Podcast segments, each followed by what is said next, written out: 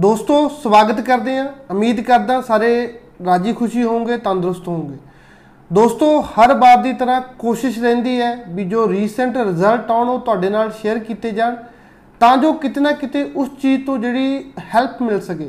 ਕਿਉਂਕਿ ਬਹੁਤ ਸਾਰੇ ਹੁੰਦੇ ਐਪਲੀਕੈਂਟ ਹੁੰਦੇ ਆ ਜਿਨ੍ਹਾਂ ਦਾ ਆਪਣਾ ਵੀਜ਼ਾ ਪ੍ਰੋਸੈਸ ਦੇ ਵਿੱਚ ਹੁੰਦਾ, ਕਿਸੇ ਦੇ ਭੈਣ ਭਾਈ ਦਾ ਵੀਜ਼ਾ, ਕਿਸੇ ਦੇ ਰਿਸ਼ਤੇਦਾਰ ਦਾ ਵੀਜ਼ਾ ਪ੍ਰੋਸੈਸ ਦੇ ਵਿੱਚ ਹੁੰਦਾ।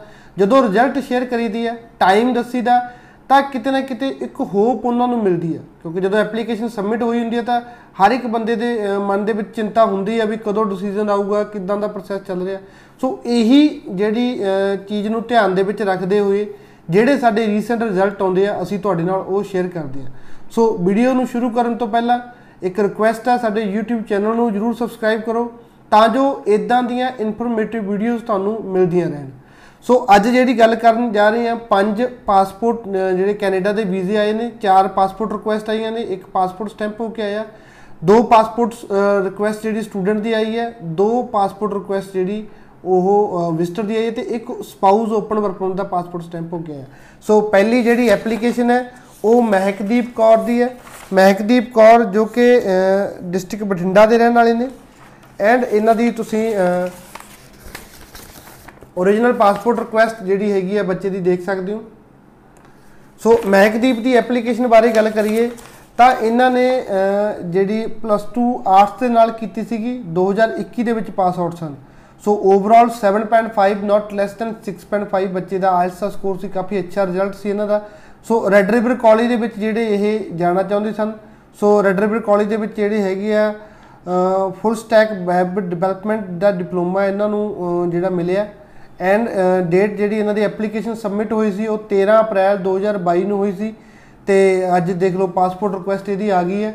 ਸੋ ਅਰਾਊਂਡ ਜਿਹੜੀ ਮੈਂ ਹਰ ਵਾਰ ਕਹਿਣਾ ਵੀ ਘੱਟ ਤੋਂ ਘੱਟ 90 ਕੁ ਦਿਨ ਤਾਂ ਐਸਡੀਐਸ ਵਾਲਿਆਂ ਨੂੰ ਲੱਗ ਰਹੇ ਆ।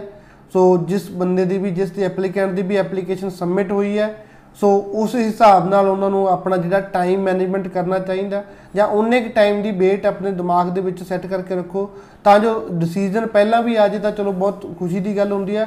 ਬਟ ਕਿਤੇ ਨਾ ਕਿਤੇ ਇੱਕ ਚੀਜ਼ ਜਦੋਂ ਆਪਾਂ ਨੂੰ ਪਤਾ ਹੁੰਦਾ ਵੀ ਇੰਨਾ ਕੁ ਟਾਈਮ ਲੱਗ ਰਿਹਾ ਤਾਂ ਉਹ ਟਾਈਮ ਜਿਹੜਾ ਹੈਗਾ ਉਹ ਉਸ ਤਰੀਕੇ ਨਾਲ ਟਾਈਮ ਮੈਨੇਜਮੈਂਟ ਥੋੜੀ ਹੋ ਜਾਂਦੀ ਹੈ।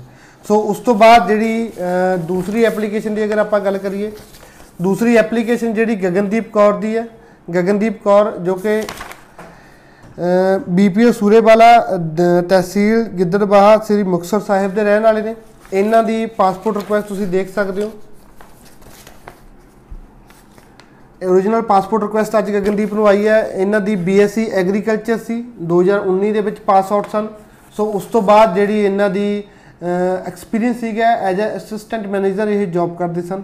ਸੋ ਕੇਪੀਯੂ ਸਰੀ ਦੇ ਵਿੱਚ ਜਾਣਾ ਚਾਹੁੰਦੇ ਸਨ। ਕੇਪੀਯੂ ਦੇ ਵਿੱਚ ਇਹਨਾਂ ਦੇ ਹੋਈ ਹੈ। ਕੋਰਸ ਜਿਹੜਾ ਐਚਆਰਐਮ ਲੈਤਾ ਕਿਉਂਕਿ ਕੋਰਸ ਜਿਹੜਾ ਰੈਲੇਵੈਂਟ ਹੈ ਇਹਨਾਂ ਦੀ ਪ੍ਰੀਵੀਅਸ ਵਰਕ ਐਕਸਪੀਰੀਅੰਸ ਦੇ ਸੋ ਉਸ ਦੇ ਨਾਲ ਰੈਲੇਵੈਂਸੀ ਜਿਹੜੀ ਕੋਰਸ ਦੀ ਹੈ ਇਹਨਾਂ ਦੀ ਵੀ ਐਪਲੀਕੇਸ਼ਨ ਜਿਹੜੀ ਅਪ੍ਰੈਲ ਦੇ ਵਿੱਚ ਸਬਮਿਟ ਹੋਈ ਸੀ ਤੇ ਕਿਤੇ ਨਾ ਕਿਤੇ ਜਾ ਕੇ ਇਹਨਾਂ ਦਾ ਵੀਜ਼ਾ ਜਿਹੜਾ ਅੱਜ ਆਇਆ। ਅਹ, ਉਹ 6.5 ਓਵਰਆਲ ਨਾਟ ਲੈਸ ਦੈਨ ਜਿਹੜਾ ਇਹ 6 ਇਹਨਾਂ ਦੇ ਬੈਂਡ ਸਨ। ਸੋ ਮੈਂ ਮੁਬਾਰਕ ਦਿੰਦਾ ਅਹ, ਮਹਿਕਦੀਪ ਐਂਡ ਗਗਨਦੀਪ ਨੂੰ ਕਿਉਂਕਿ ਇੱਕ ਜਿਹੜਾ ਬਹੁਤ ਮੁਸ਼ਕਲ ਜਿਹਾ ਸਮਾਂ ਹੀ ਕਹਿ ਸਕਦੇ ਹਾਂ ਆਪਾਂ ਸਟੱਡੀ ਵੀਜ਼ਾ ਲਈ ਚੱਲ ਰਿਹਾ। ਬਹੁਤ ਸਾਰਾ ਰਿਫਿਊਜ਼ਲ ਵੀ ਕਿਤੇ ਨਾ ਕਿਤੇ ਸਟੂਡੈਂਟ ਨੂੰ ਆ ਰਹੀ ਹੈ। ਸੋ ਉਸ ਟਾਈਮ ਦੇ ਵਿੱਚ ਜਿਹੜੀ ਆਪਾਂ ਨੂੰ ਡਿਸੀਜਨ ਆਉਣਾ ਤਾਂ ਇੱਕ ਖੁਸ਼ੀ ਦੀ ਗੱਲ ਹੁੰਦੀ ਹੈ ਕਿਉਂਕਿ ਪਹਿਲਾਂ ਵਾਲਾ ਪ੍ਰੋਸੈਸ ਨਹੀਂ ਰਿਹਾ ਸਟੂਡੈਂਟ ਦਾ। ਸੋ ਕਿਤੇ ਨਾ ਕਿਤੇ ਜਿਹੜਾ ਰਿਜ਼ਲਟ ਹੈ ਬਹੁਤ ਨਾਪ ਤੋਲ ਕੇ ਆ ਰਿਹਾ ਬਹੁਤ ਡਿਟੇਲ ਦੇ ਵਿੱਚ ਐਪਲੀਕੇਸ਼ਨਾਂ ਚੈੱਕ ਹੋ ਕੇ ਆ ਰਹੀਆਂ। ਤੇ ਸਾਰਿਆਂ ਨਾਲੋਂ ਵੱਧ ਜਿਹੜਾ ਟਾਈਮ ਬਹੁਤ ਲੱਗ ਰਿਹਾ। ਸਭ ਤੋਂ ਜ਼ਰੂਰੀ ਜਿਹੜਾ ਹੁੰਦਾ ਟਾਈਮ ਮਿਨੀਮਮ ਐਸਡੀਐਸ ਐਪਲੀਕੇਸ਼ਨ ਦਾ ਐਸਡੀਐਸ ਪ੍ਰੋਗਰਾਮ ਦਾ ਟਾਈਮ 45 ਡੇਜ਼ ਦਾ ਸੀਗਾ ਤੇ ਮਿਨੀਮਮ 3 ਮਹੀਨੇ ਹਰ ਇੱਕ ਐਪਲੀਕੇਸ਼ਨ ਲੈ ਰਹੀ ਹੈ ਉਸ ਤੋਂ ਬਾਅਦ ਅਹ, ਜਸਪਾਲ ਕੌਰ ਐਂਡ ਮਿਹਰਬਾਨ ਸਿੰਘ ਦਾ ਜਿਹੜਾ ਵਿਜ਼ਟਰ ਵੀਜ਼ਾ ਅੱਜ ਆਇਆ ਜੀ ਐਂਡ ਬਹੁਤ ਥੋੜੇ ਸਮੇਂ ਦੇ ਵਿੱਚ ਆਇਆ ਬੀਪੀਓ ਭੁੱਚੋ ਕਲਾਂ ਦੇ ਰਹਿਣ ਵਾਲੇ ਨੇ। ਪਾਸਪੋਰਟ ਰਿਕੁਐਸਟ ਤੁਸੀਂ ਦੇਖ ਸਕਦੇ ਹੋ, ਮਿਹਰਬਾਨ ਸਿੰਘ ਦੀ passport request